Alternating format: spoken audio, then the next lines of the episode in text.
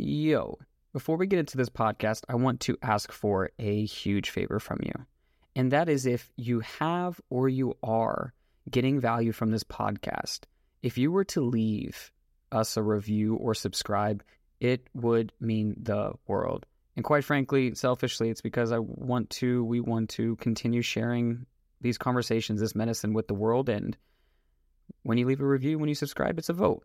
And we would love to have your vote.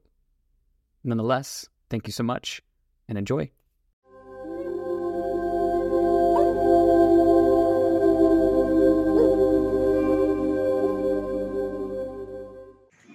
Charles, my friend. Hello. Welcome, welcome. Thanks for having me. Bro, I'm so pumped. I'm so glad you're here. Virtually know, here, like that this is. a long time coming. We're oh. all virtually here, yes. We're all virtually here, one and the same. One day there's going to be an in studio, and that, that when that in studio happens, you're going to be there too. It's going to be sick. It's awesome. With an audience. With- 100 people. Mm, that sounds like an all event.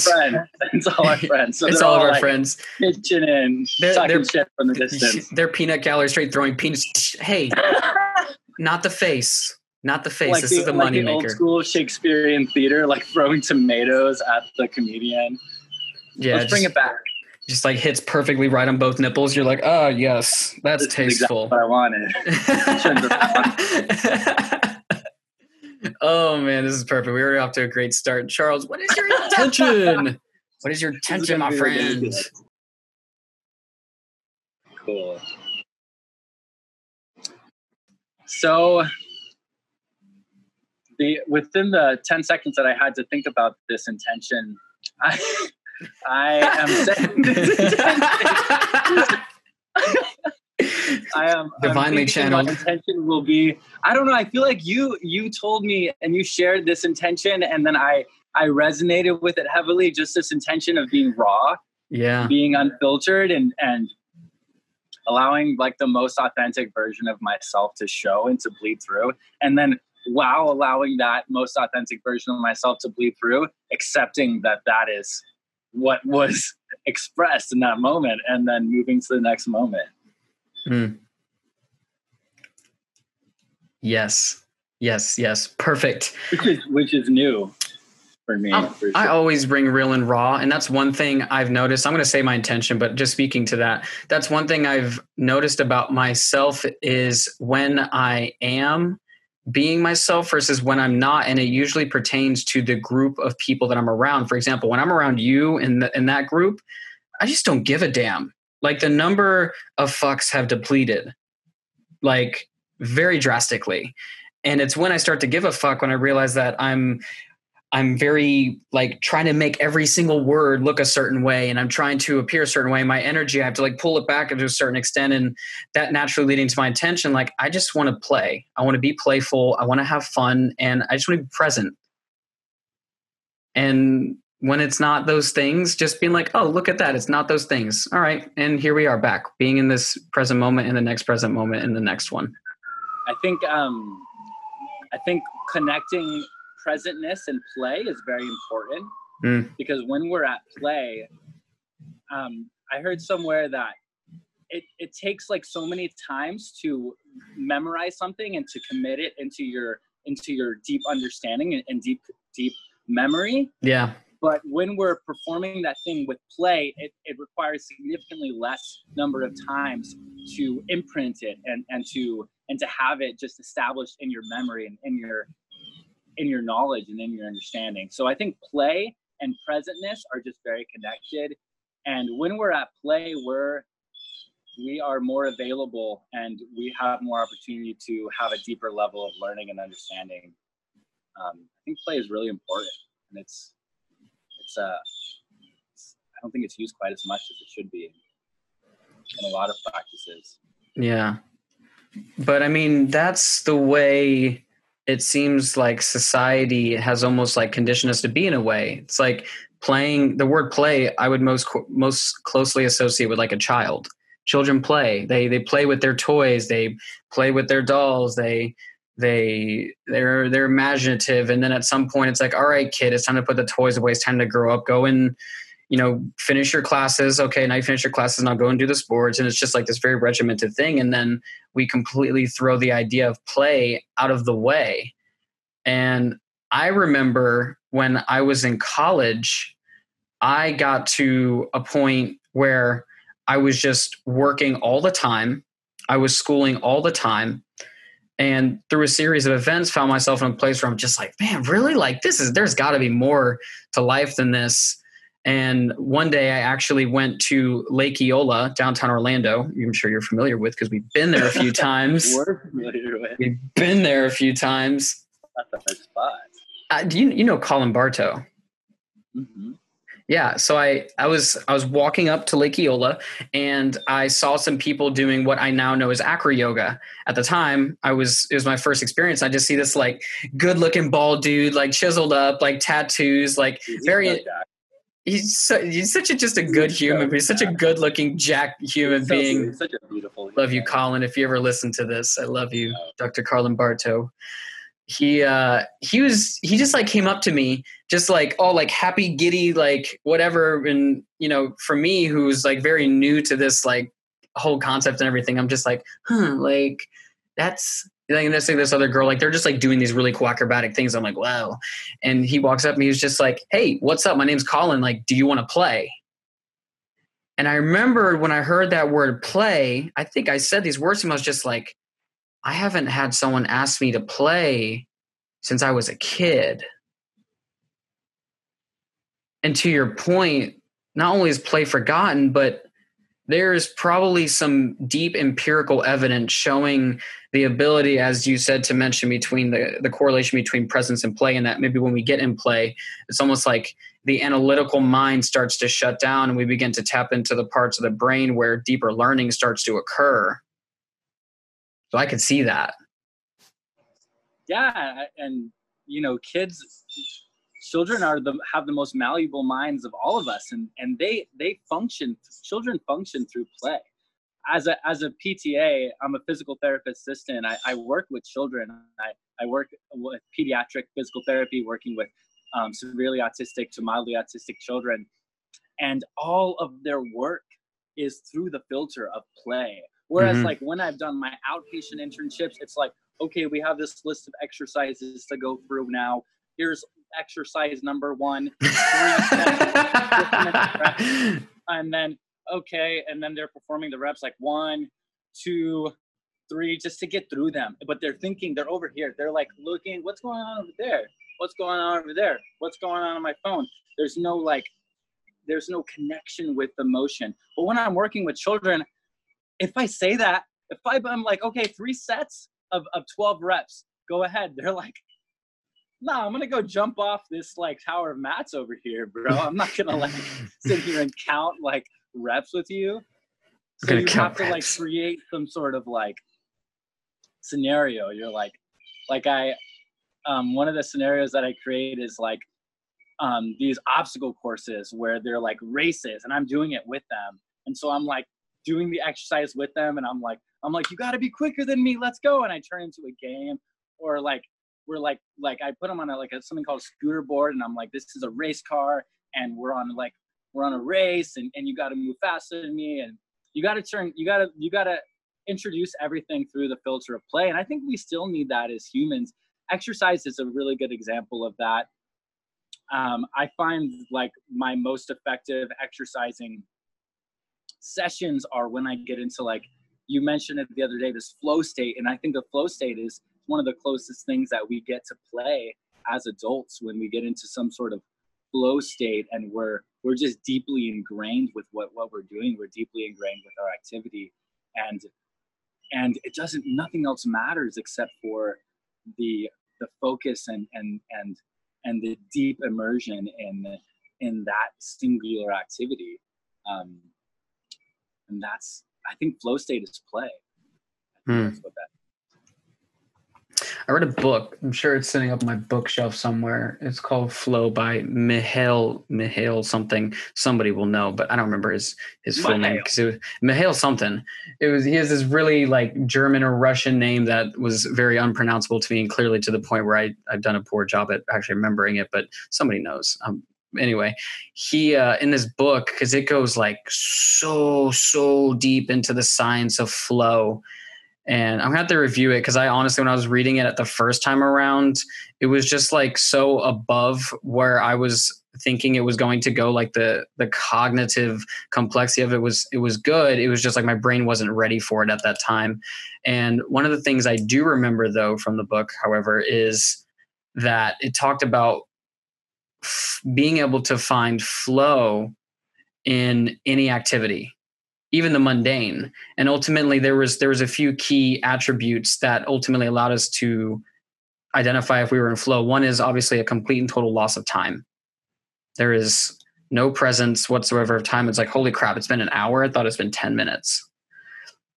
That was one. Another one was uh, like an absence of self where it's it's like the the ego mind, the analytical mind has decided to go and, and take a nap and it's sitting in the crib whilst the you know perhaps the spirit the soul the the essence has now hopped in the seat and is doing donuts around the donuts around the around the court. It's like yeah I'm fucking going. I'm so pumped. But inside of that it's like being able to find ways to integrate that flow into other areas. So like for example even now like in this podcast like we can enter a state of flow if we allow ourselves when we have a full absence of time we have a full like i'm so centered with you like i can tell when i'm trailing off and i'm like there's a thought it's like oh i wonder if i needed to pay attention to that text. It's like wait that can wait. Like this is what i'm doing. This is where i'm at. And kind of like to my intention about presence is being able to cultivate that and acknowledge when it's not that. Because that's one thing i've learned is that if something is kind of like nipping you in the butt whether it's emotionally feeling like sad or anxious or grief which amidst everything that's been going on with covid like i've had so many bits of that and i've realized that trying to ignore it the, sh- the the whisper turns into a shout and the shout turns into like this incapacitating physiological experience. But the second that i was willing to acknowledge it starts to simmer and starts to go away. Because it's like a, it's like a child that has like that's like screaming and shouting for mom and it really what it wants is someone to acknowledge it and to see it. It's like hey look at me! And you it's like what? And it's like hi. Like oh, okay. That's all you wanted. And second you acknowledge it come back. Now i'm i get to be back with with charles in this moment and just having a conversation wherever it takes us. Yeah. Yeah that's bringing it back to to to children. Children are are just such a such a great reference for these kinds of things because I, I don't know if you remember I don't, being a child when something's eating at you and, and like you're like I have to I have to act on this. It's like obsessive compulsive but to like the most like extreme degree you're like okay you have something in your mind and you're like I have to do this and then you do it you get through it and then you move past it and then you're like on to the next thing mm-hmm. you're very easily like like when you're able to move through things instead of moving away from things or around things you're able to move through things and then into the next thing like address it. I think that's a that's a perfect way to explain it. I mean i've been experiencing incredible amounts of anxiety on and off and and i'm learning how to when i feel it be honest about it and, and sit with it and then and then work through it and and do do some work with it and and move past it for for for whatever period of time until something else comes along. And then I look at it and I give it the attention and the love it needs once again and listen to it and then like look into it look for what what the kind of the deeper source of this anxiety or this insecurity or this feeling of of of of, of uh, needing something external that I can't currently see. I'm like, okay, I feel like I, I feel like I need something. What do I need? Listen to it. What what is it telling me that I need? Well, maybe I just need to to remind myself how alive I am right now, and and maybe I just need to experience within my physical body and and remember how how physically present I am and how right now in this moment I am safe and I am healthy and I'm whole and I'm here and and I am not currently in danger.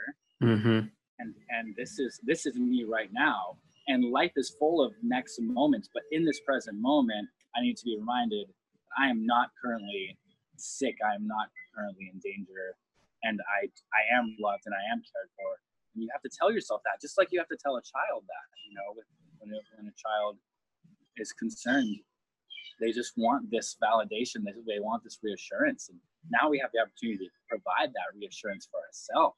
Mm-hmm. We ignore, just like you said, that that that bickering child within us, then it grows and it gets louder. Like you said, oh man, I've experienced that so many times where I, I have too much going on right now. I can't, I can't be anxious right now. I don't have time to be anxious right now. When I was going through PTA school, that happened to me in a really big way. I was like, oh, I have these tests I got to take. I have this internship. I can't be anxious right now. This is not a good time. I don't got time for that. Not a good. I don't got time to be anxious.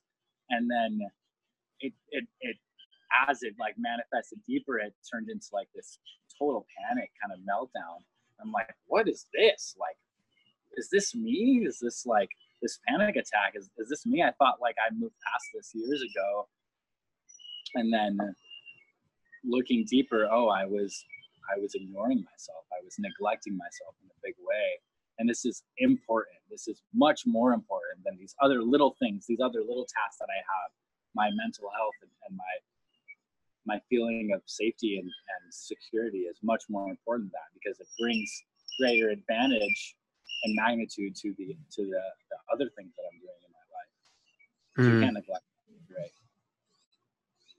There's a couple things in what you said I wanted to highlight. The first is one to to address and acknowledge the little child that's running around in my head and potentially somebody who's listening to this. Part of my head went to, man, I hear so many birds in the background just chirping away, and that was like yeah. pulling at me. And I needed to acknowledge it because now I've acknowledged it. You know, probably it won't be as bad, but that was just like pulling at my attention. I was just like, man, I hear those birds and I hear the words you're saying, but man, I'm hearing both right now. My attention is split between the both of you. So now I've acknowledged it. And now it's presence for me. And uh, hopefully that will allow me to release it now. And I see it. That's the little inner, inner child saying right now. And to what you pointed out about, at least the way that I heard it was you were going through, you were interning, you were going through your, you said PTA, right? Uh, PTA schooling, and you were having these experiences of like to the point where you had like crippling anxiety. It seems like panic attack, and in a way, whether you call it, you know, your inner guidance, inner knowing, or if those don't resonate with you, like just a biofeedback, like your your body is body talk, like it's talking to you. It, it, may not be verbal, and that's what we've most closely associated a lot of our communication with. But I think I said what like sixty percent of all communication, even just for example in this interaction, is nonverbal. But when it comes to your body, it's pretty much completely for the most part, unless you're really tapped into like your your gut intuition, you know, higher self, whatever word you use for that, a lot of it is it's aches and pains. Aches and pains are I mean, you know more about this than I do for sure. You obviously think this is your field, but like aches and pains are oftentimes like like someone's knocking on your door saying, "Hey, you're your sprinkler, someone ran over, there's water shooting out. Like you should probably address that. But we're just like looking at it. We're like, but the house isn't on fire. So Is there a bear inside that? There's, it could be worse. It could be, yeah. And it takes like crisis, like you have to tear a ligament or you have to like dislocate something in order to actually deal with it. Like, why? Why do we make ourselves last? That was that was a big lesson for me when I went to college. Like, I wish I would have had the amount of love that I do for myself now to where I could have said, I the only reason why I need to com- I need to complete this degree in four years is because some expectation someone else has put on me like i wish i had taken five years and like done a little bit less classes and taken a little bit more time to go inwards because that inward journey i see now more than ever is far more important than any degree that i'm also really not using now. I mean like i take little bits of it but i'm i'm not using my degree nearly as much as you know some people are and in the process i like really threw my health to the side because we don't talk about that in in our, in our you know in our education system least where we're at. I don't, I don't think that it's probably it's probably a national thing, but what the hell? Yeah, and it's it, it's really it's it comes down to I think it comes down to learning. There are a lot of birds. it, I like it. It's really nice and relaxing. I spent a lot of time out here, but yeah, it's surprising because I'm in like the heart of downtown Orlando. So there's like a mixture of these like like very natural sounds of birds. Also, it's spring, so you know the birds are all getting it on, going crazy. Yeah, that's all mating mate. calls. Oh! That's all mating calls. this, this like all I hear all day is like the American version of "Hey, baby." yo, yo, you, you trying to Corona hey, and chill? You you trying to Corona and chill? Bring that bird booty over this nest. I got my sticks over here.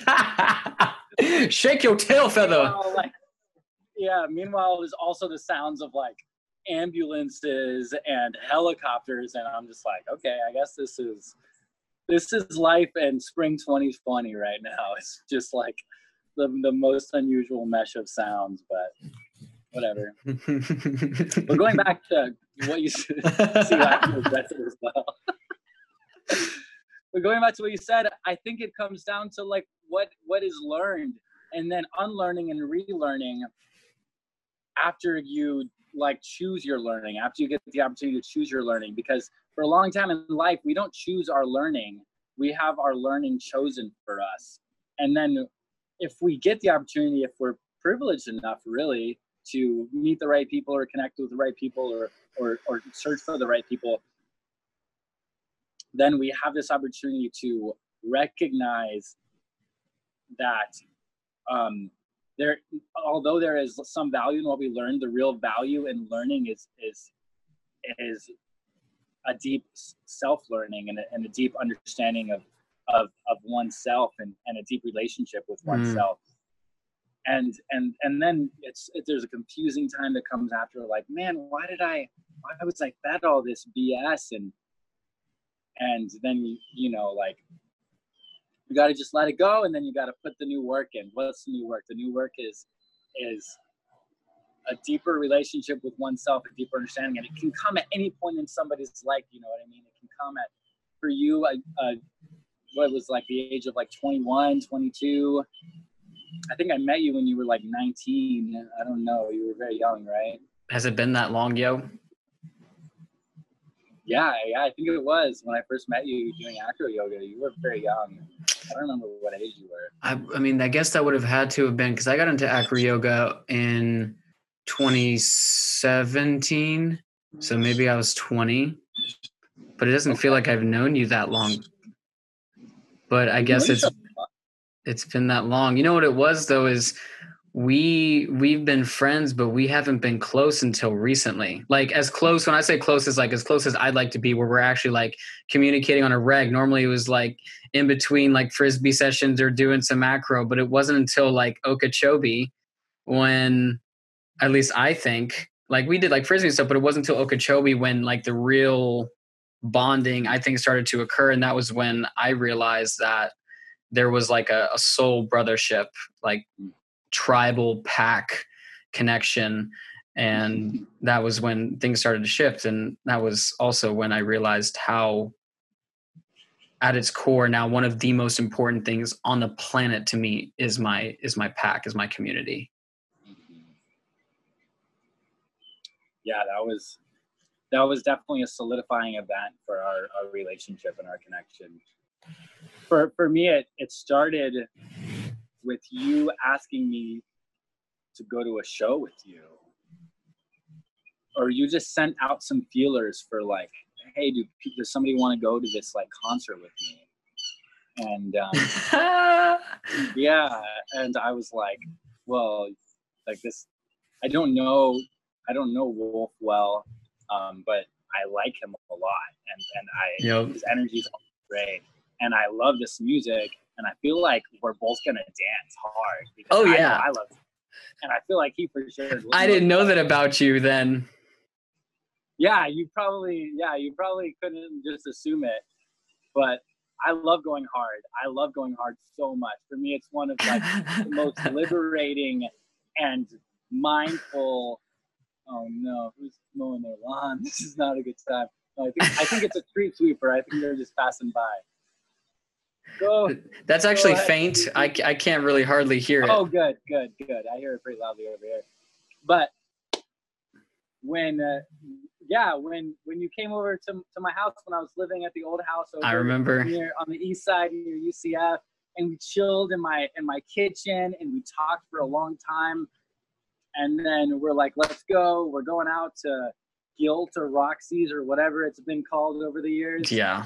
and we went super hard and we lasted about 45 minutes and then got kicked out It was very swift. Honestly, it was this. It was. I think it was. You're the only person I think I've gotten kicked out of somewhere with.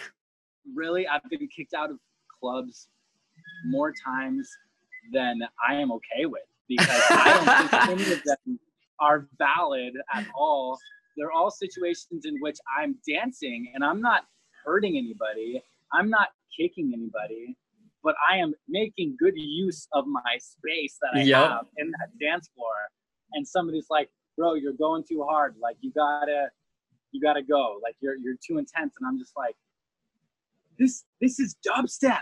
Like what what do you think? How do you think people are supposed to move? To, like am I supposed to be like, mm, yeah, very good show, huh? Yeah, uh-huh, good. Like, yeah. very good. Keep it up. No, I'm gonna I'm gonna go Arms and legs and hell, your All of it, ears are getting into it. Everything. ear wiggle. La, la, la, la, la, la, la. Yeah, you gotta go hard. And then when I saw you go hard too, and I was just like, oh, okay, that's my boy. Like this is this is gonna be my. We're gonna we're going to we're gonna we're gonna go dance together and then when i realized you were going to oki that like so like my excitement for oki like if this is a graph of my excitement for oki i'm like all right i'm pretty excited. And then hearing that wolf's gonna go like way more excited. And um and and then going to oki with you just experiencing that with you was was just incredible. I, dude, that entire experience was set up for perfection. I mean, minus all the what we believed were like communication, like breakdowns just in the beginning, like trying to get, you know, I think there was 10 cars of us trying to get us all to Okeechobee. This Oh yeah, the intensity of trying to get in. There is- so much, bro, but it there was so worth it. And Oh, there were yeah. multiple times that my group was like, "Dude, this is like, are you sure? Like, I don't, I don't know if we can. I don't know if we should do this. Let's just go in. Let's just go in." And I'm like, "No, we're waiting. Like, we've gone this far. We're we're going in with them. We're going in as this group, and we finally made it work. And we like worked to make that work. We're oh like, yeah. we ended up at like this super packed gas station, a bunch of cars, and um, we got like this line of five, four or five cars. You have another line of four or five cars, and Yep. and and and there's all these like lines everywhere, and this mess of of people, and it's like it's like coming down to it, and and we're like not really sure if you're gonna make it, and I'm like, ten more minutes, ten more minutes, ten more minutes, ten more minutes, and then I get the call like, yo, we're heading around the corner, and we jump, and it just clicks, and we all connect, and we're all there after all that hard work, and then and then the the fruit of that labor, being able to be with you guys at Okeechobee and having that beautiful tent set up in that beautiful community and that beautiful village that we created in such a perfect spot that was really like your squad that you had met in previous Okies. It really made the experience I know in a big way for me and and my girlfriend Jenna and Siga and Junior and the people we were with. I know it it just elevated our experience in in a big way to be able to be in a in a cohesive group of people who all were had a similar intention of creating safety, creating community, creating and creating um, space for allowing every possibility of experiences to occur. Hmm. And that's what needs to happen. I remember when we did get that 10 person 10, 10 car squad in it was funny that we were like it you know took it took what it took and then when we actually set up we got like one of the best parking spots in the house and they put us right next to each other we had as you mentioned this massive commune and now more than ever in the beginning now more than ever music festivals are and anything like that has always been a knowing for me that yes there's music yes there's arts and yes there's all these things but i I've come to find that it's when I begin to find yet another puzzle piece of who it is that I am because I feel like we come into this world as this whole complete divine being and at some point all of the opinions the uh, the cultural in, in genderization and, and, and, diversity and, and beliefs and, and everything that's kind of projected onto this child, what comes as this like beautiful thing, we start putting all of our things on top of and saying, this is your religion, and this is the clothes you're going to wear, and this is your socioeconomic status, and these are your parents, and these are the friends that you're going to get, and this is the school you're going to go to, and these are the classes you're going to take. Like you, you give them all these things. We don't treat them as agents in their own life. We treat them as, oh, you're just a child. You don't know anything. Let me tell you how to live your life. And at a certain point, we realize we, you know, we get at least for me, my experience was I think um, you know many might resonate with this is you get to the point where maybe high school, maybe earlier, but even after college, you've you've done all these things, but you forgot how to be what in, in your core you are, which is being a human being. And for me, I feel like now the journey is finding all the puzzle pieces, putting them back together, and being able to look at this image and being like, I'm not somebody who needs to be driven by validation. I'm not somebody who needs the approval of my family.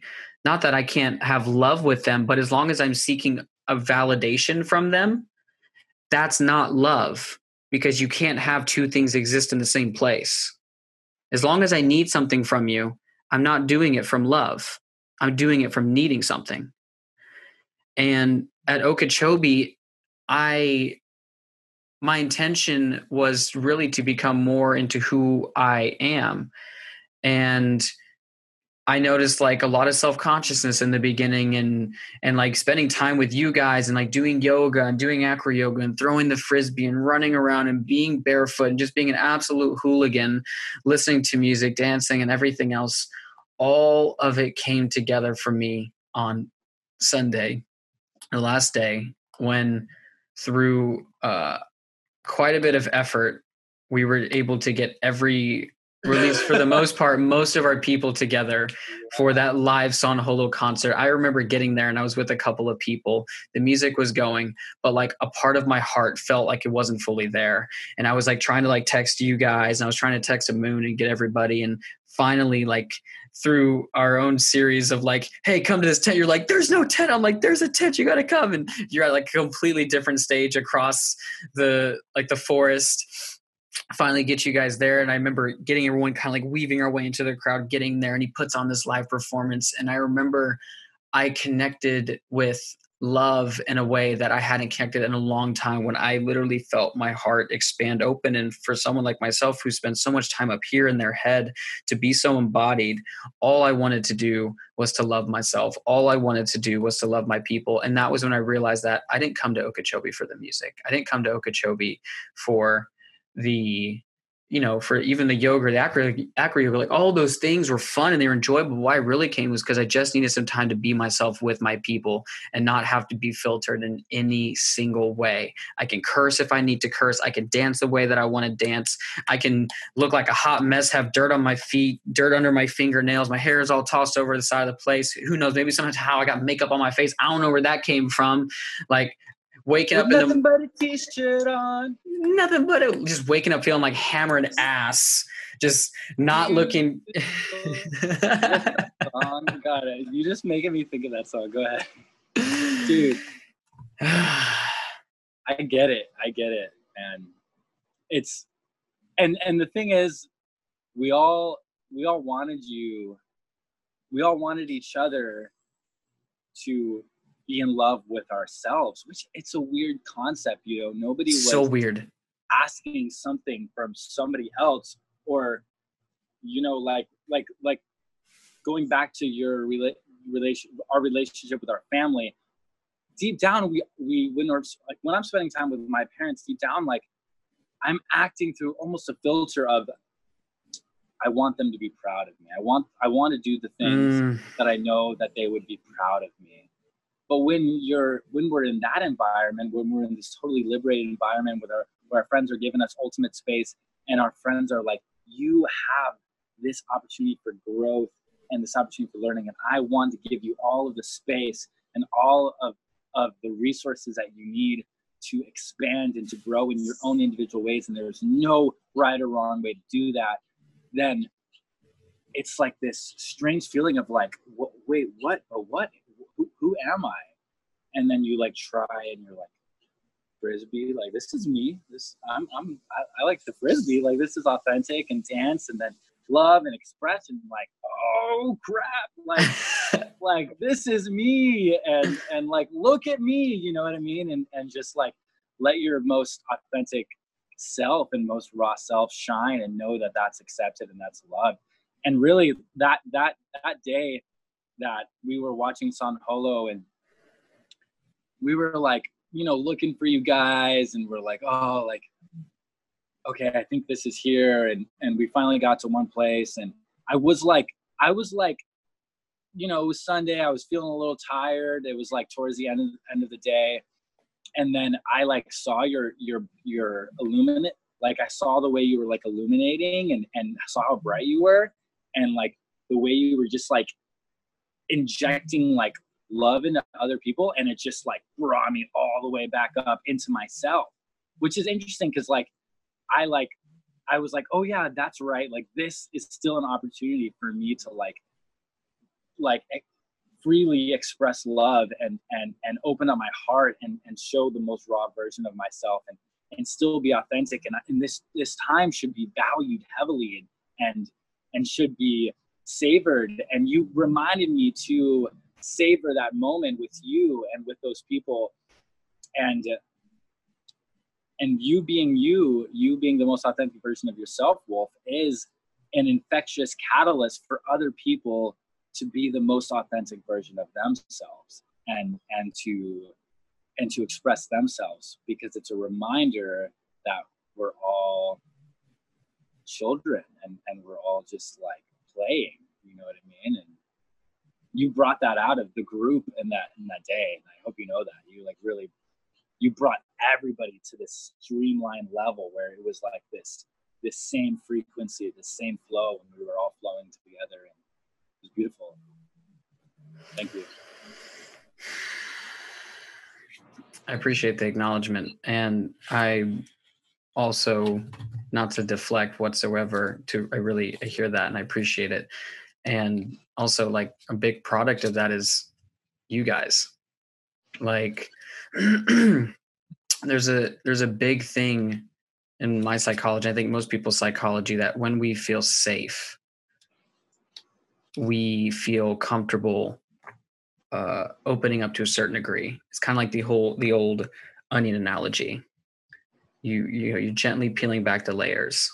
In the beginning we have this this mask this front this idea of who we believe that we need to be in order to be liked to be accepted to be validated because at its core we're we're tribal in nature.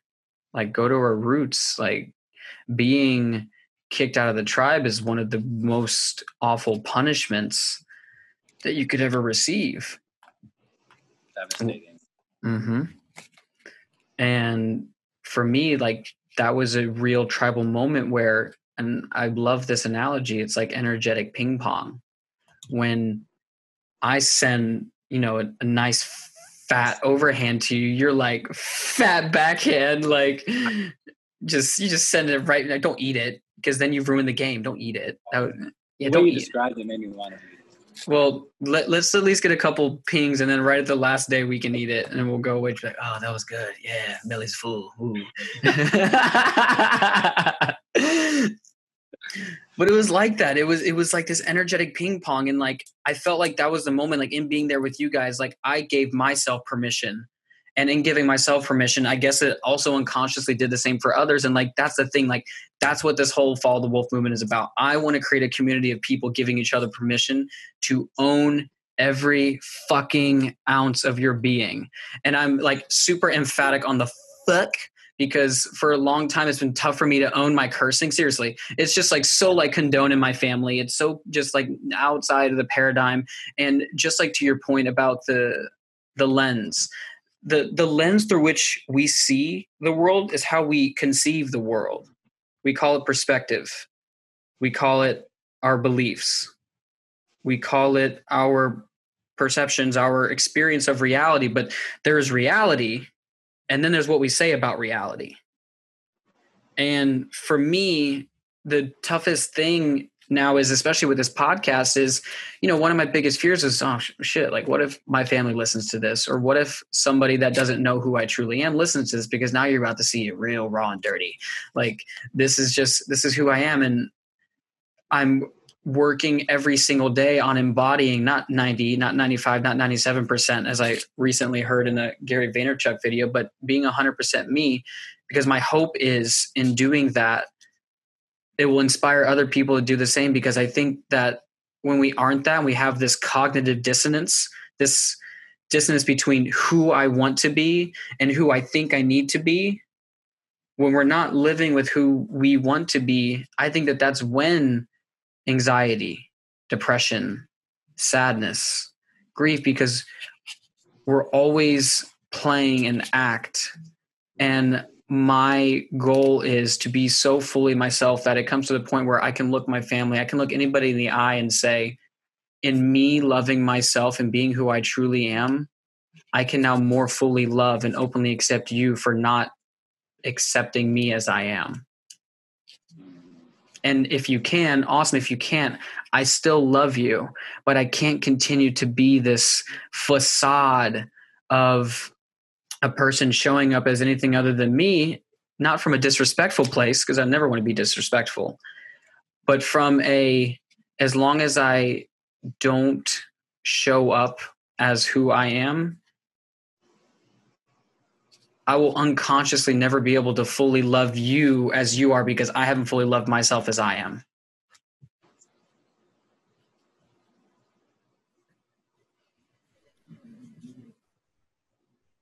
Yeah, I resonate with all those things heavily. Um, and it's not easy. It's a very difficult journey. But I think when we, and as we reveal our most authentic self, and we see that our most authentic self is received and is loved, then we can begin to relearn our conditioning about the filters of who we think that we have to be mm-hmm. and the the narrow kind of filters that we create for ourselves that fluctuate depending on our audience and the people that we're around which is something we do to adapt and, and to to create peace and, and to maintain love but really it's it's not a it's not our it's not our zone of growth. It's not existing within our zone of growth. It's like, okay, I'm going to sacrifice my growth to uh, exist in this realm because I care about these people and I want to appease these people, but I'm sacrificing my growth for this period of time. And then when we come back to ourselves, we're like, well, who, you know, who, who, who really am I? When we're constantly sacrificing our authenticity to to cater to other people, then we it, it just slows down the process of us blossoming into our ultimate self.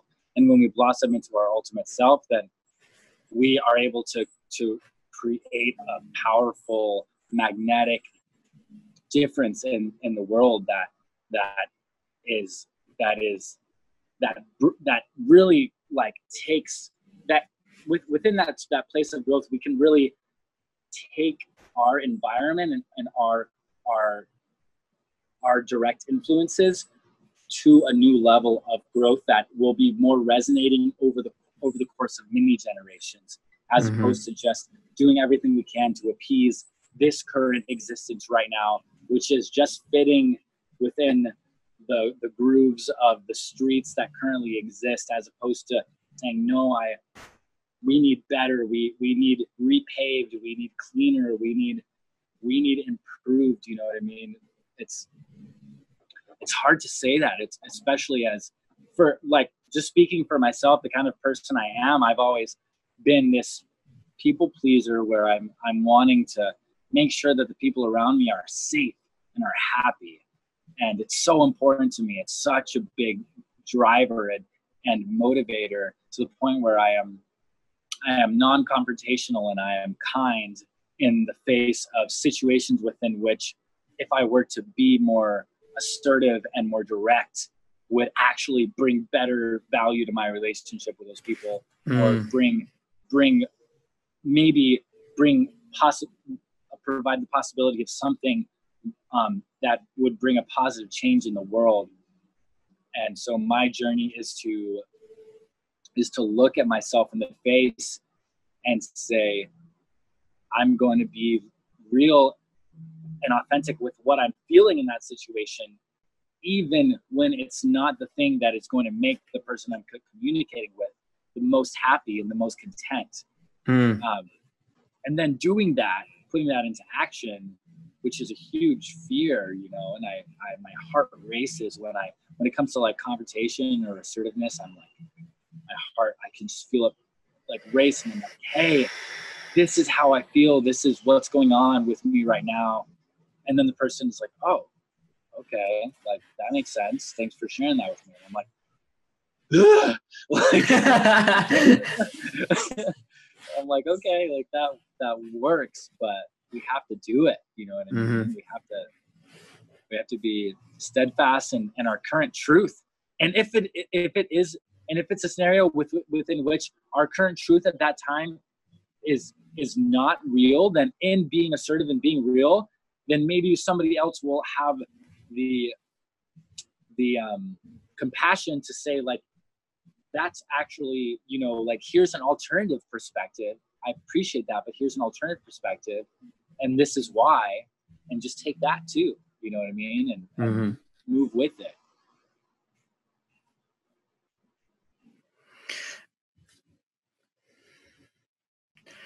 you make a great point about the the piece in perspective and how for example like going and bringing that that thing that's been on your mind to a person like yo charles it really really bothers me when you talk over me in conversation. Like whenever we do that, it makes me feel like unseen, unheard, and unnoticed. And I don't think you do it intentionally, but I just wanted to let you know because it's like I, I don't think that you mean to, but it doesn't support me, and like it ends up like distorting my view of you. And I don't want that. Like I'm I'm committed to love. Like sometimes it takes having that conversation and oftentimes the person doesn't know they don't even realize that you know they've been unintentionally you know kind of stomping all over like your voice or your authenticity or having you know what you need to be said and the fear often comes up of well what if i speak my truth and it causes some issue over there with that person? But at a core level part of me thinks that you know we could say that but a lot of times it comes down to a wanting to be accepted on our own end. Like oh no if i say this and it could cause divisiveness. And the only way to what we want is through whatever garbage is kind of in that path. Like we said like the acknowledging of it. But it's like with our problems it's it's like a pimple. If you look at it from really far away like in the mirror it's like oh that might be a pimple. But if you put that shit under a magnifying glass of course it seems like it's way worse than it actually is. Like that in and of itself is like very similar to anxiety. Like what you focus on where energy where attention goes energy goes. So if you're focusing on how bad something can go, not only and you know just to kind of go into like the the energetic the quantum field and all that in focusing on that like the the the the, universe the the quantum field is it's objective. Like if you're saying you don't want this thing by very nature of us focusing on it we're pulling it towards us because it's objective. It, it doesn't get the the confusion of like you saying you don't want it is like the universe just like you're talking about it you must want it. So in us, you know, focusing on this potential outcome, which may or may not happen, when the result ends up coming, it's like we've we've died ten thousand deaths just to get to this, you know, seemingly, you know, maybe one minute, five minute, ten minute, you know, maybe it goes on for a week or a month type conversation that ends up in something deep. And this is something common, I think, inside of like committed, intimate relationships. When you know on a certain level that the person you're with, although you may love and care about them, there's something not quite right coming together. But whether it's like, you know, a fear of the unknown and not being with that person, whatever it is, we we end up perpetuating this thing and then the animosity grows and and what was a tiny little ditch turns into this massive massive. You look down, you're like, holy shit, how did we get here? I am 20 feet underground. And it could have been resolved with, as Eminem said, cleaning out my closet. Like, go and have that conversation, yeah, it may suck, but the anxiety of it causes you way more pain than the thing in and of itself if you just deal with it and always, always, always be intentional about it. For example, Charles, like it, it really like hurt me when you like you you cut over me in conversation and like I know it's not your intention versus it being like this divisive, like, screw you, you're you're a shitty person. Like, why do you keep doing this? Like there's distinctly different intentions and it always comes back to what is your commitment are you committed to being to love and, and openness and connection? Are you committed to being right and proving that person wrong? Or you know trying to avoid certain things and put up this armor? Like what are you where are you coming from in that? Because our intention is ultimately propped in our action and the action often is what's pointing at the result.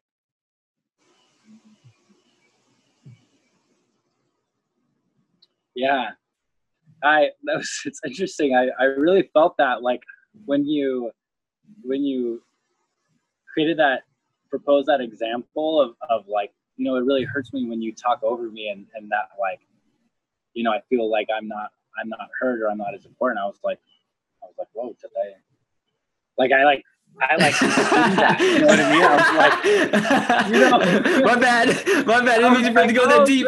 like that's like me. That's like my most like authentic version. Like, oh, I, I did something to like hurt somebody, or, or like something that I did like brought brought like sadness to somebody. Like, I need to address that immediately. You know what I mean? Like, yeah, it's this yeah it's it's so interesting because you were using that as an example but like i i like felt it i was like i was, I was like, there with I was you like looking over like what i did i was like when did i do that do i do that and how can i not do that anymore like do you know what i mean? Like it's just it's it's it, but part of it is this desire for for growth and to expand beyond. And oh yeah. given this opportunity to like when somebody else gives us this this opportunity like hey this is coming from a place of love.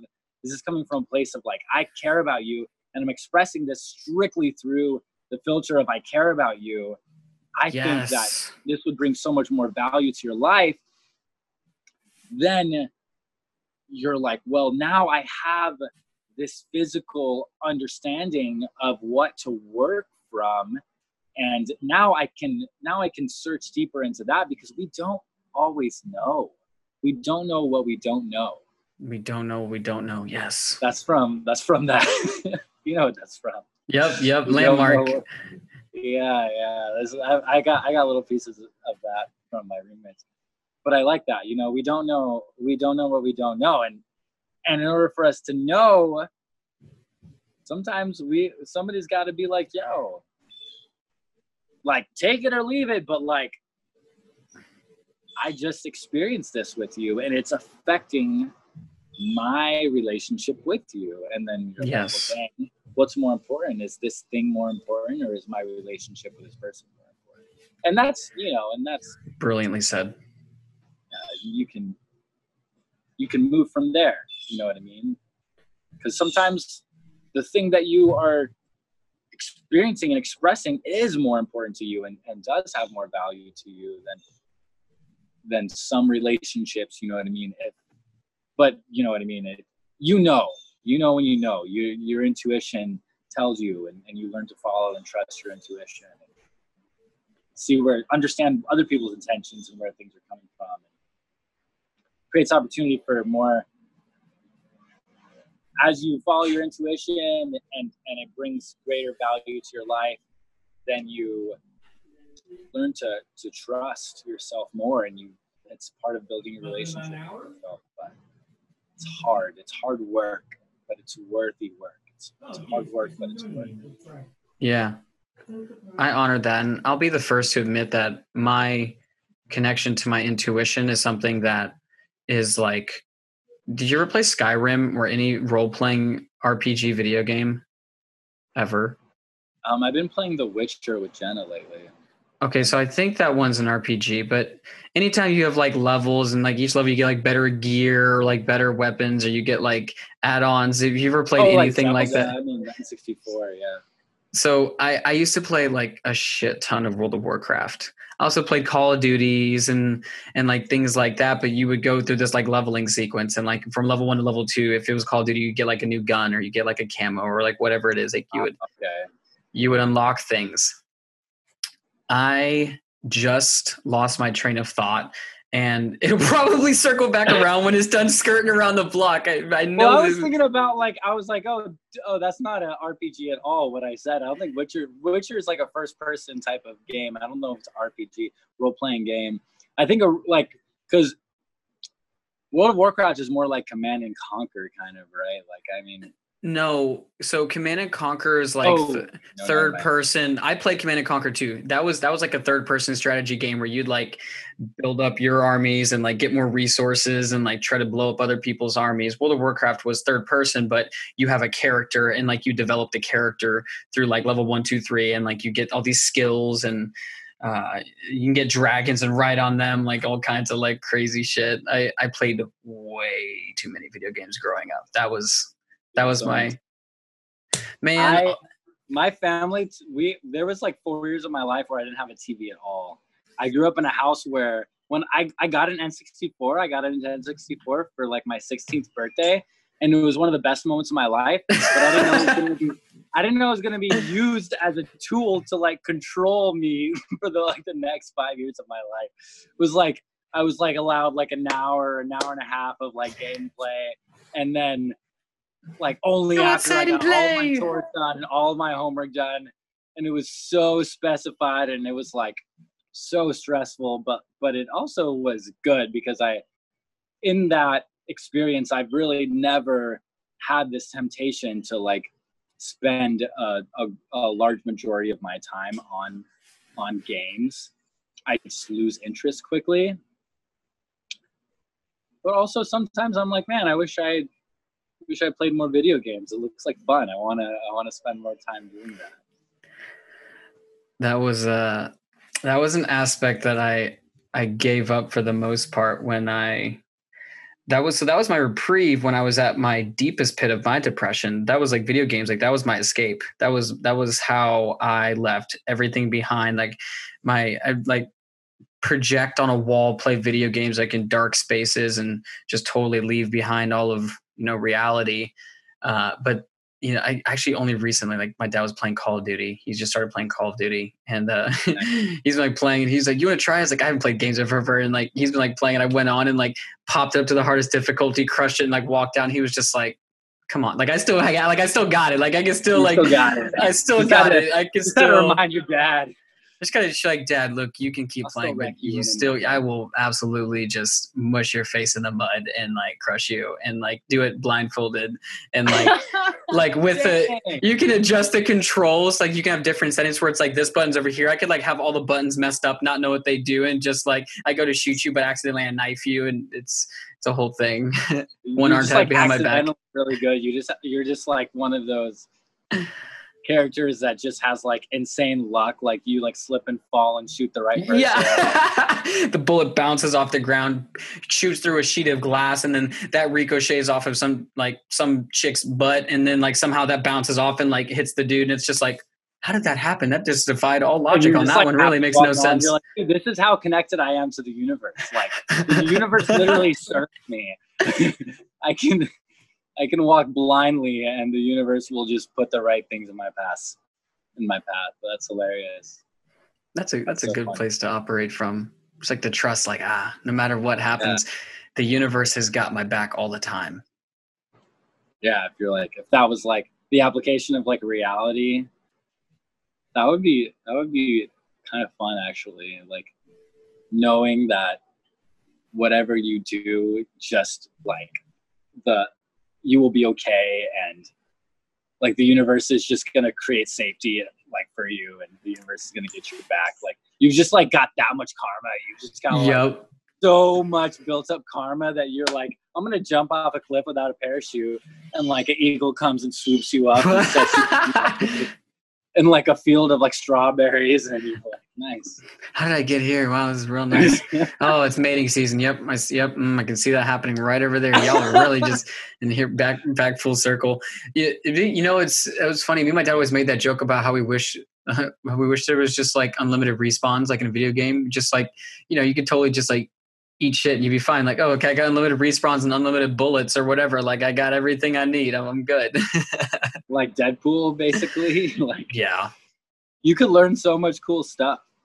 You would get so good. You would, you would get so good at like some of the most ridiculously crazy things, like something like base jumping. You know what I mean? If I if I knew I could not die, I would base jump so much, and I would like get so good at base jumping but the fear of base jumping has prevented me fear of death that's totally prevented me from doing base jumping. Also it's expensive but like I feel like if somebody like handed me like hey go base jumping right now i'd be like mm. no. Let me think about no. that. i don't trust myself in that.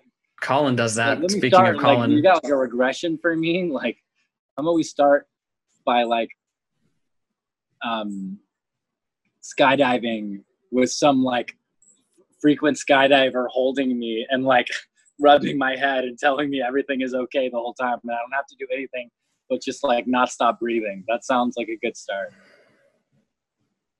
That's kind of what skydiving is. The first like four times you skydive, you're like attached to like a baby, you know, like those like those like the like the dad baby pack where like the dad like on the chest and you're just like like bouncing on like the, chest of the dad. Like that's that's basically. I've skydived once. Really, you skydive? Nice. Oh, you haven't skydived? No, I've never skydived. You're not. Oh, you got a fear of that one too. Two man, what are you making a list of all my fears?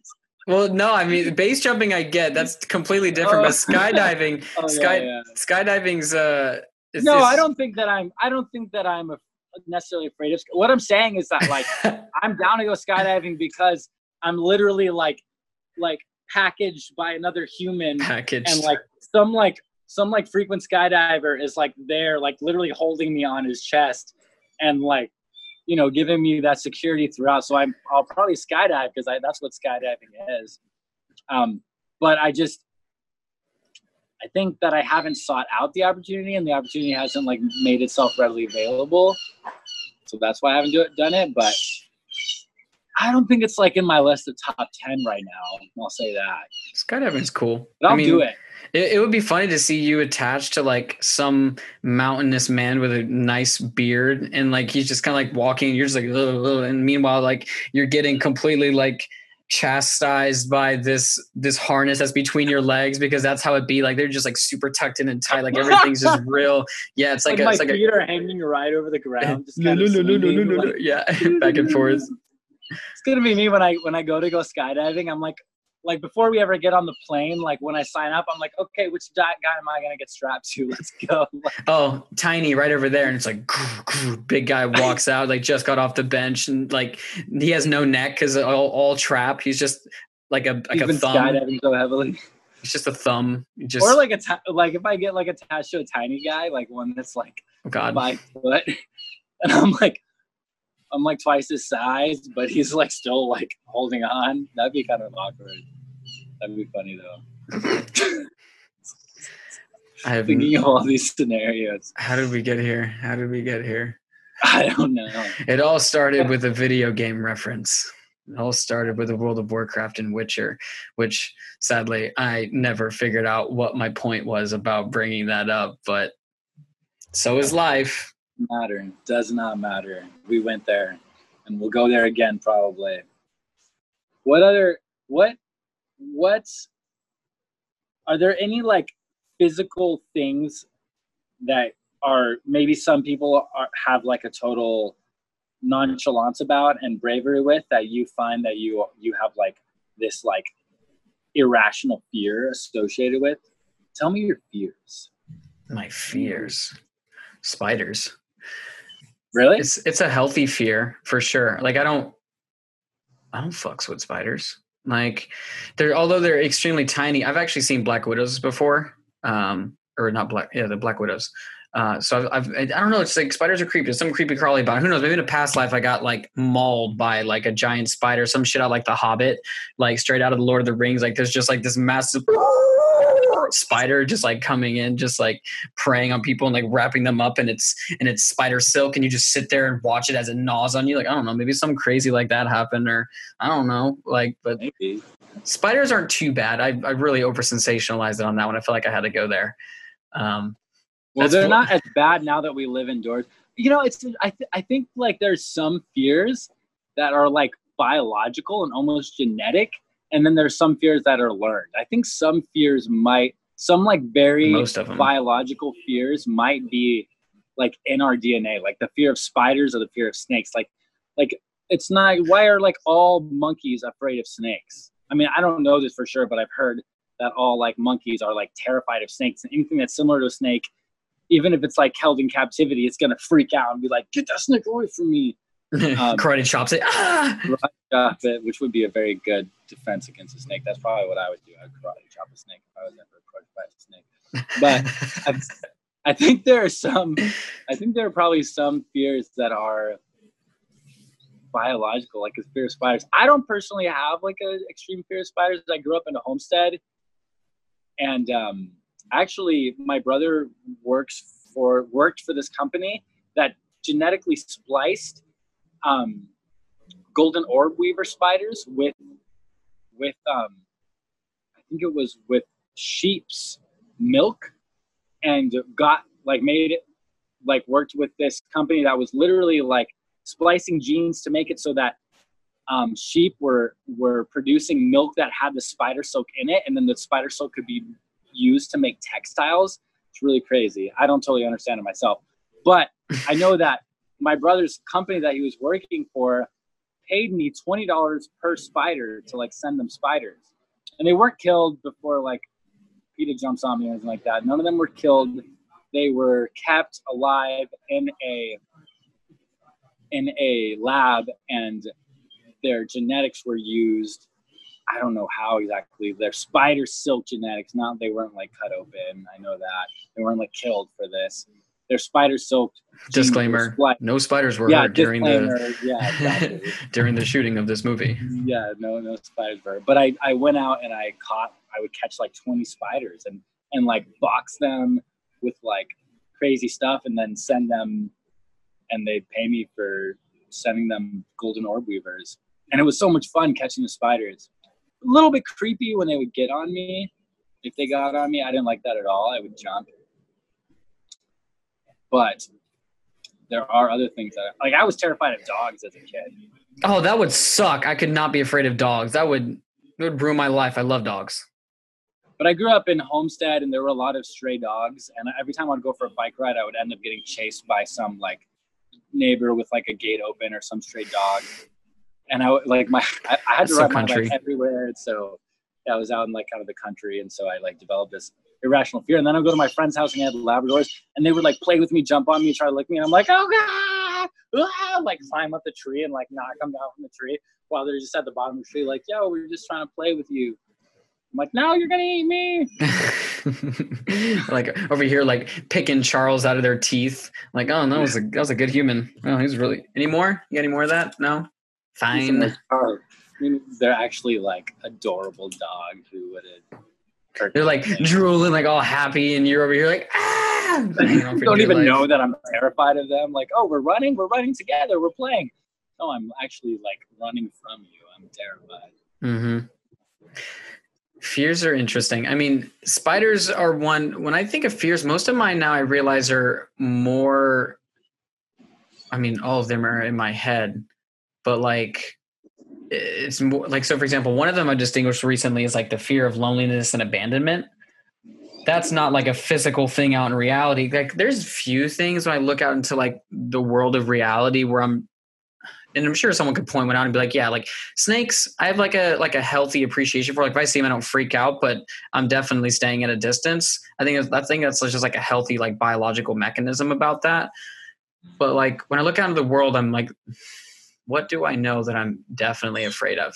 I mean, I could imagine if I did bungee jumping, I'd probably be, I'd probably crap my shorts all over the place, but I'd have fun.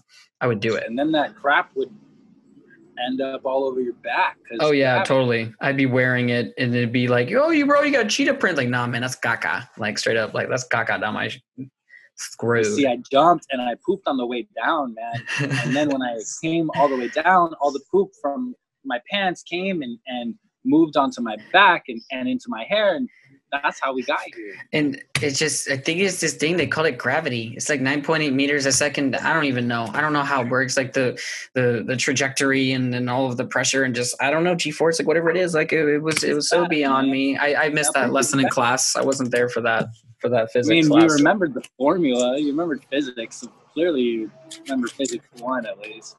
E, e equals mc squared. 9.8 meters a second. Per second. Yes. That was one thing, man. My my physics teacher was cool and all, but he wasn't cool and all. And we didn't. We were not cool whatsoever. He did not like me. I think it's because me and my buddy, we were like the jokesters in the class.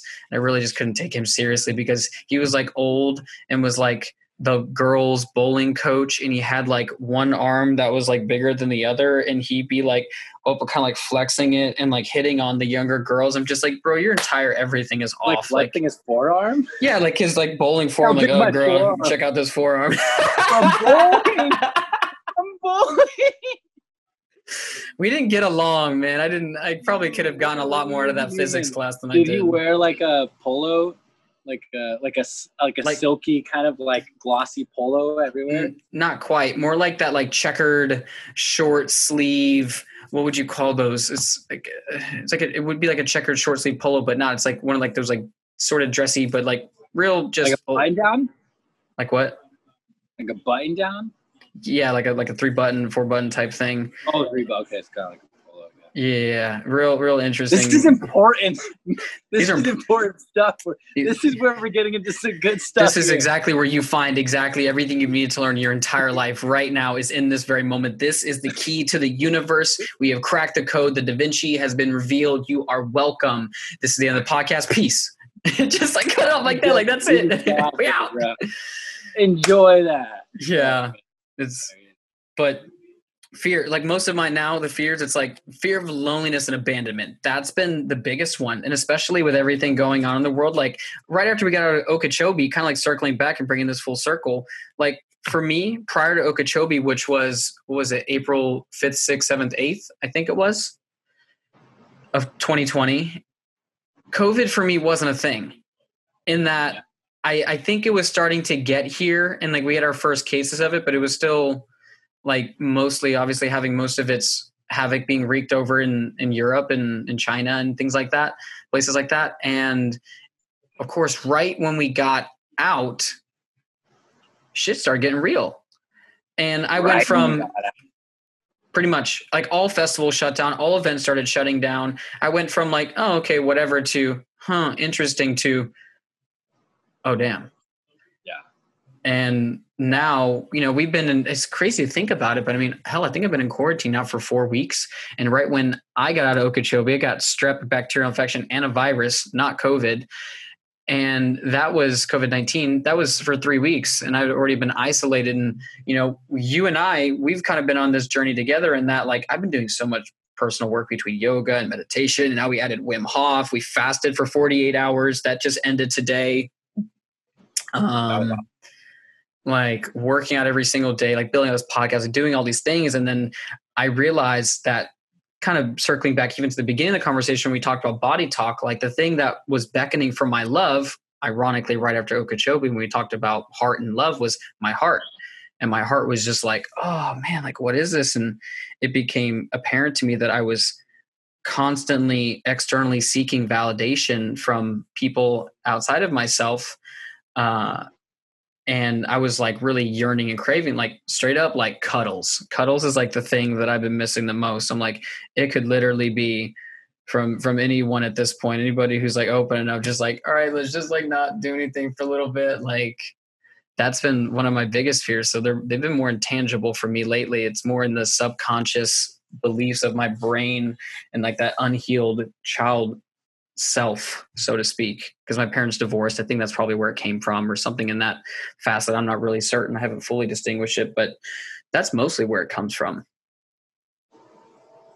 Yeah, it's it's interesting you you bring that up.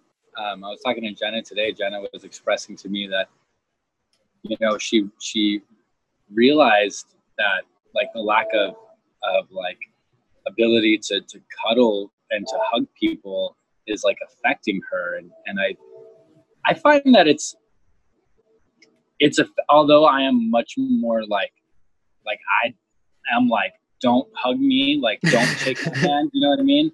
I'm like practicing this thing of like I don't have any obligation to shake your hand or hug you and I don't want you to put that on me and I'm not going to just I'm not going to do it because like you I'm, expect it. I'm I'm not I'm not yeah, exactly. I'm going to set this standard here, but I think it's also affecting me because I'm you know, when I see people, I'm hey, you know, like what's up? Like I love you, I care about you from way over here.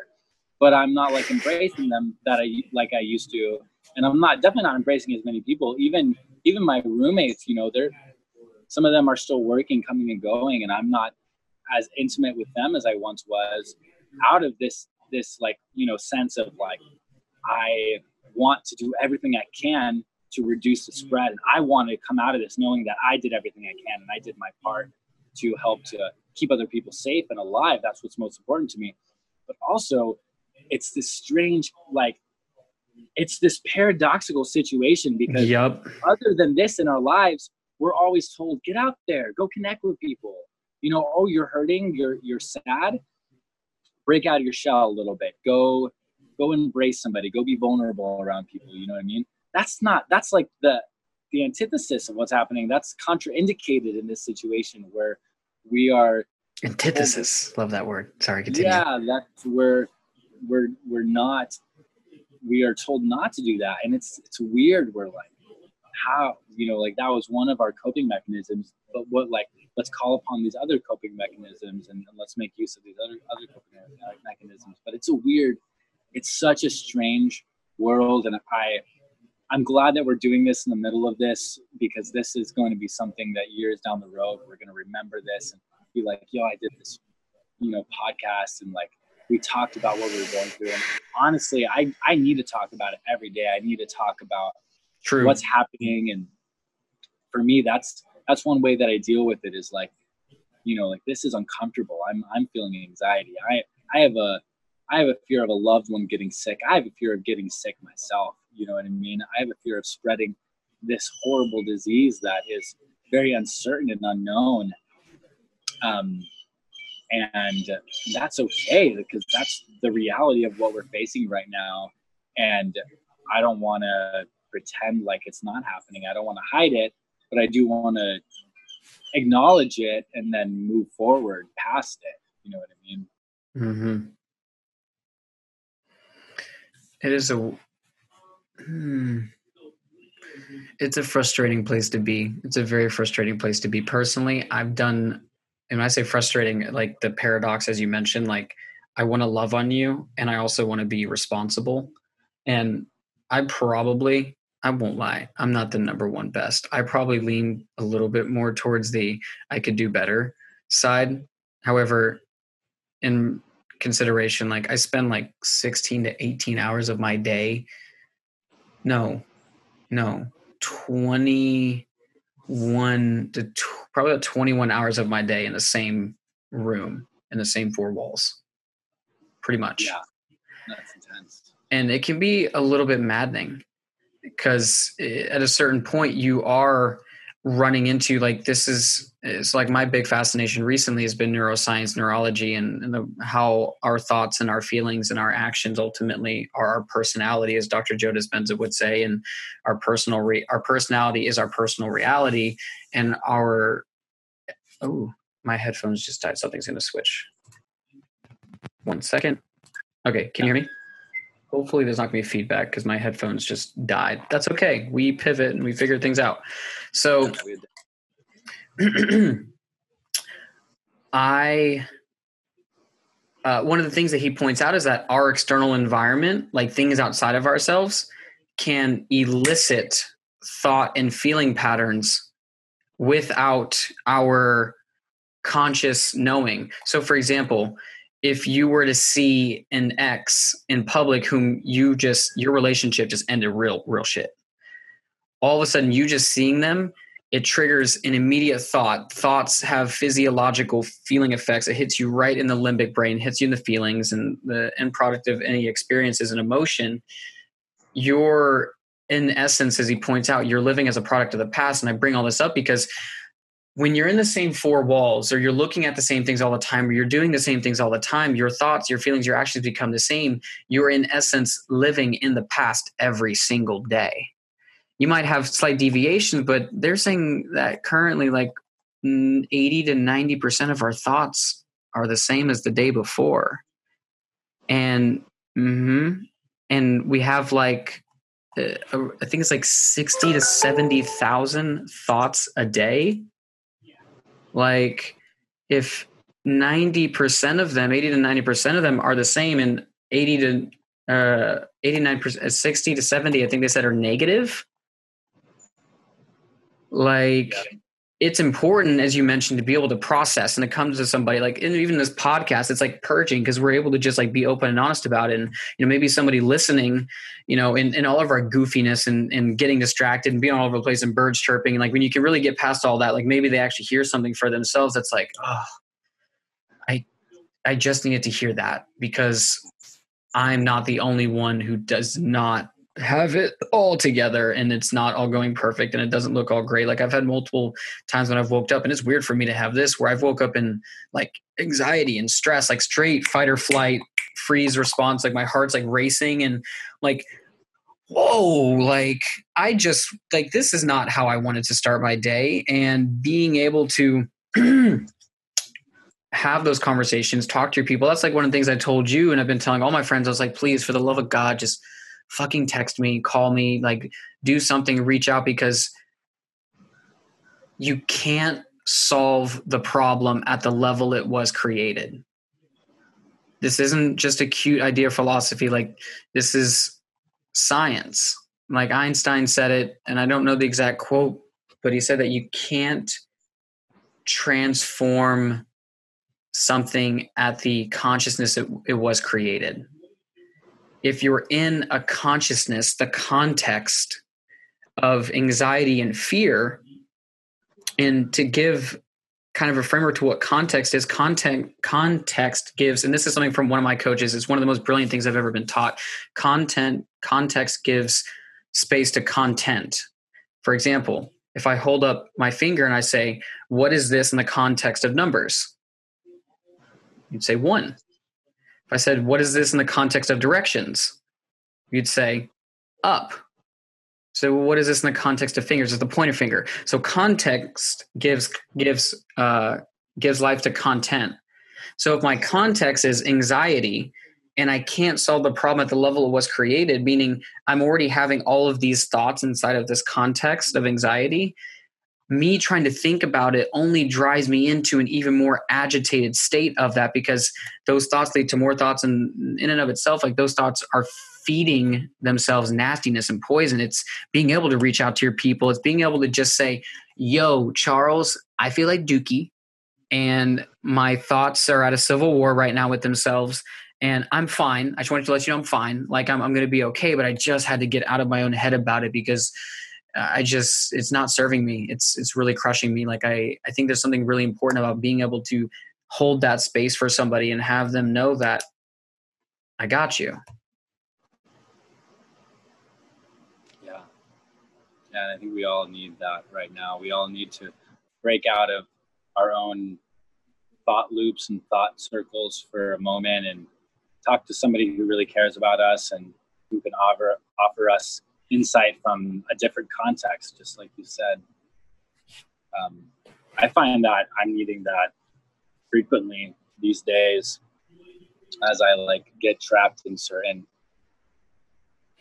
thought patterns. I mean, I, I have a, I've always had anxiety. It's been a, um, it's been a passenger in my life for all of my life.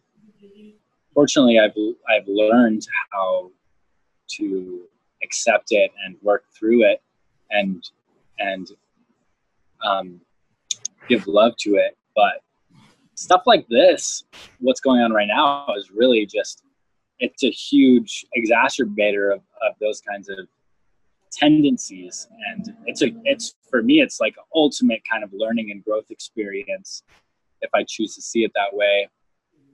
And i and it's hard. Um, but it's it's what is currently it's what it mm-hmm. is right now. And it's what it, there is no other this there is only this this reality um, like you said like there's my thoughts and then there's reality.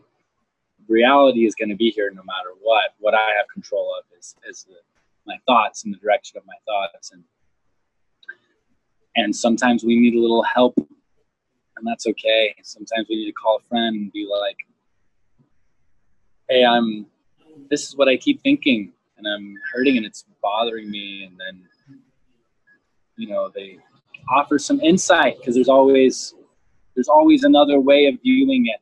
There's always another realm. There's always another filter. There's always another pers- perspective that can break you out of this these cycles and the cycle that we get into. And it's helpful to remember that. It's really helpful, like you said. It's it makes a big difference when we can ground. It's grounding, right? What is this idea of grounding? Well, the grounding grounding is this like taking it back to where you are. What is the ground you're on right now? Because we mm. get so far over here. We get so far into the what ifs and the what could be and the what what was and the what what should have been that we like forget to just express gratitude and show love and, and find growth and play in where we are in this in this current moment. And and I'm as I'm saying this these words, I I am reflecting on how much of a hard time I've had personally with that, and um, and how although it's easy and nice to say, the process of doing it requires real real work and real dedicated time and, and some failure and, and effort and then failure and then effort and then failure and then effort and then success but um, but it's so real and it's so much our reality and it's it's very human it's very raw it's very much who we are. Sooner we just accept that we are emotional and hurting but also growing and opportunistic and adaptable beings sooner we can begin putting work into grow through grow through our challenges and to those of us who survive will be the vast majority of us. Hmm. We will, there will be this beautiful sunrise on the other end, and there will be this beautiful rebecoming and reintegration and and embracing and joyous celebration of life and of love and it will be global unlike the world we've never seen but right now, in order to get there, we need to suffer and go through this hard time mm. and experience all the feelings and feel all the feelings and all the emotions and just dive.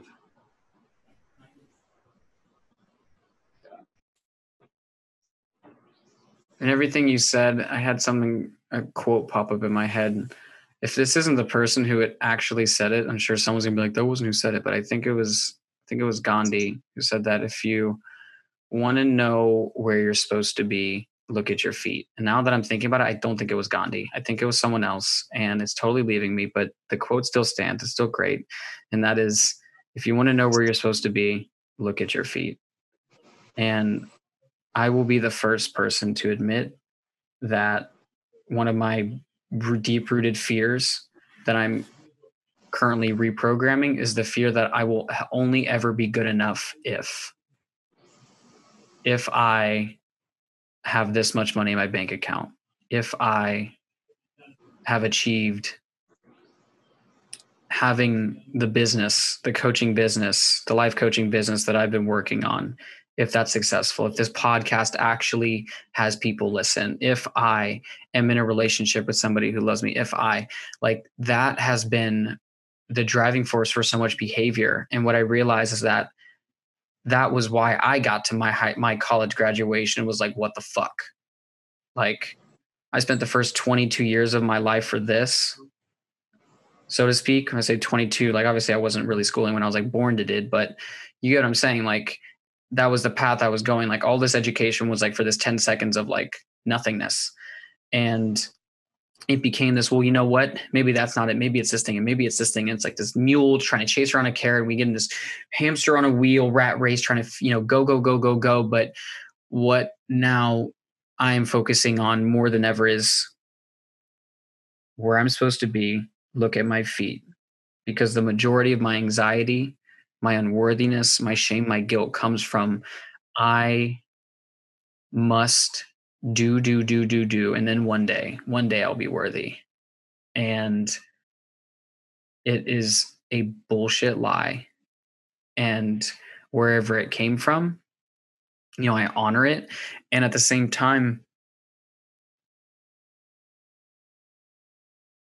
every sense of joy, of peace, of fulfillment comes from being exactly where you're at and knowing that this is where I'm supposed to be. Like, yes, I have this long term vision for this coaching business in junction with this podcast, in junction with honestly, like my biggest goal now more than ever is to create a community of people who are committed to helping each other achieve their highest good, their highest being, their highest expression of themselves. And where I'm at is right here in this moment with Charles, and we're doing what we need to do. And these are the steps that need to be taken in order to be able to look back 5, 10, 15, whatever, however many years it takes for it to give wings. But these are the times, these are the lessons that are laying the foundation for who it is that, or what it is that this follow the wolf movement is about and excuse me. My my hope my prayer for myself and for anybody who hears it is that we just take a little bit more time to honor where we're at because as long as we feel like we're perpetually chasing something we'll never be able to see the beauty in this exact moment being able to look you in your eyes as best of my ability through this virtual screen and just be like i fucking and i mean this i fucking love you and i'm so grateful that we have this time together. I love you too man. I'm very grateful that you created this space to have this time and communicate and share this share our some of our most intimate and real thoughts in a in a medium that could potentially help other people. That's the ultimate goal. Just like share the love because love is not love is not a non-renewable resource. Love is not love is not a love is not fleeting. Love is not dying. Love grows love love grows and catalyzes as you express it. The more you express it, the more abundant it becomes. That's the beautiful thing about it. It only grows from expression. Hmm. When you put it out, more of it appears. That's what we need, man. Yeah. You're doing it we're doing it man every single day putting out more love. I think that that's that's it's so important to realize that love is never gone it's never gone anywhere. It's just like we just we just have to see it again to acknowledge it. What you focus on expands. That's real. That, and that's the that's the good and the bad what we focus on expands and becomes and formulates and and precipitates into into reality ah we have to be so careful with our thoughts mm. so intentional with our thoughts. It's hard. It's hard in this world. Jeez, why do they gotta make it so hard? Man, they do, but it's good. It's, it's worth it. Uh, My friend, I think that this is a perfect conclusion to this journey that we've had together. mhm. First and foremost, before actually before I say my goodbyes and everything that we've talked about, we've talked about a lot. It's been fun. It's been so much fun. Oh my god, I had so much fun. If if I were listening to this, you were listening to this, or your past self, or anyone were listening to this, maybe think about your past self. This isn't. I've never asked this question before, but if your past self were listening to this, if you could say one thing, like one thing to leave them with, some action, something that they could take on, like maybe it's a quote, but leading to some kind of action. Because ultimately, like if anyone gets anything from this, and I've said this times, and I'm I'm a million times, and I'm willing to sound like a broken record. Don't just let these conversations be another good thought. Like go and have that difficult conversation with somebody from the intention of love. Go and speak your truth. Go and base jump if that's what you're being called to do. if like whatever it is, please go and and and do that thing. Don't let it just be like, oh, that was a good idea, and click on the next podcast or go to the next swipe on social media or TikTok. Like take and do something with it. But if it were you, Charles, if you could give your past self or anyone just like one thing to take with them that could really make a difference, what would that be?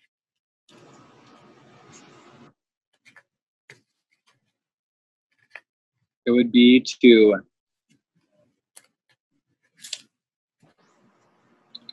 to let go of what you think you should be.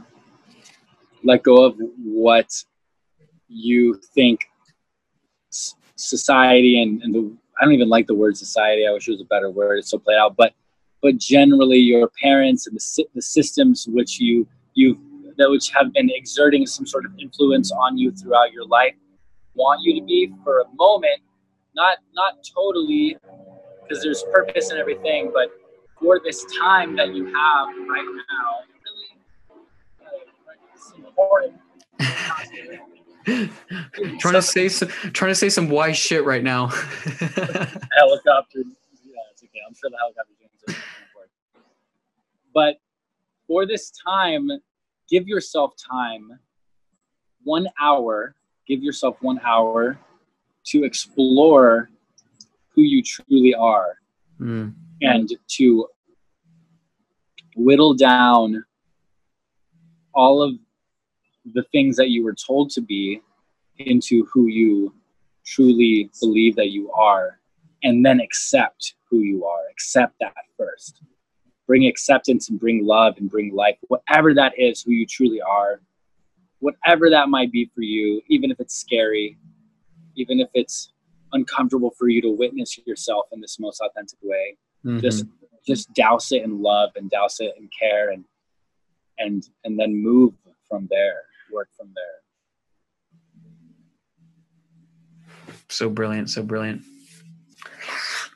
It's perfect, Charles. I I really do thank you for that, and it it really perfectly ties into this kind of conclusion, kind of bringing it all together. For one, if if you're listening and you want to get uh, in touch with my man Charles, I'm going to have those details in the show notes. Is there anything in particular you'd like to say to them? Whether it's like, follow me here, check out this, anything that pops in your head. well the the, the primary place that i post things and, and just I, I never explained this but i'm i'm a movement coach um, i am a physical therapist assistant. I have a, a license in therapy. I'm also a fitness trainer. I've been doing personal trainer personal- training for over almost like a decade now. I think Wow. going to be a decade next year, and um, um, and what I care and am, am very passionate about is helping people connect with their physical body in a Mhm. way that is authentic and real and true to what to their desires and their goals. Kind of tying back into what we've been doing this whole time, I I I try to help people find what the the, the expression of movement and the expression of, of of health and physical health that is most authentic to them and and capitalize on that and make sure that that is done performed safely and effectively and in a way that's going to bring longevity and value and health to their joints and to their physical body over the course of their whole life. I'm an educator in that sense. Um, and uh oh, we lost him. I'm back. back. That was stupid phone call. And if you want to follow me, then follow movement coach underscore Charles on Instagram because that's the primary place that I post my good my goodies, my good stuff. Good stuff. The good good. The good good. And, and he'll he'll he'll write it out for you guys at the end. I will I will send you a falcon individually. You will get a falcon, and it will bring a note with with that. All you got to do is is email me wolf at hotmail. Dot, no, I'm kidding. No, who uses hotmail? AOL.com. AOL. Rocket Mail. yes, I will. I will have that in the show notes and kind of bring it all together. To your point, obviously, uh, this has been an absolutely brilliant conversation, and, and what you wanted to leave people with is, at least how I heard it, was taking that time to really be with yourself and figure out who you truly are and to let that be your expression. And for those of you listening that's what all this is about. Follow follow the wolf follow your wolf find what it is to be who it is to be your true self and to live as an expression of that overcoming what any external thing outside of ourselves says we're supposed to be or we should be or you have to be. Follow your light follow love Thank you so much for listening. From the bottom of my heart to yours, I love you and thank you for choosing to follow the wolf. How?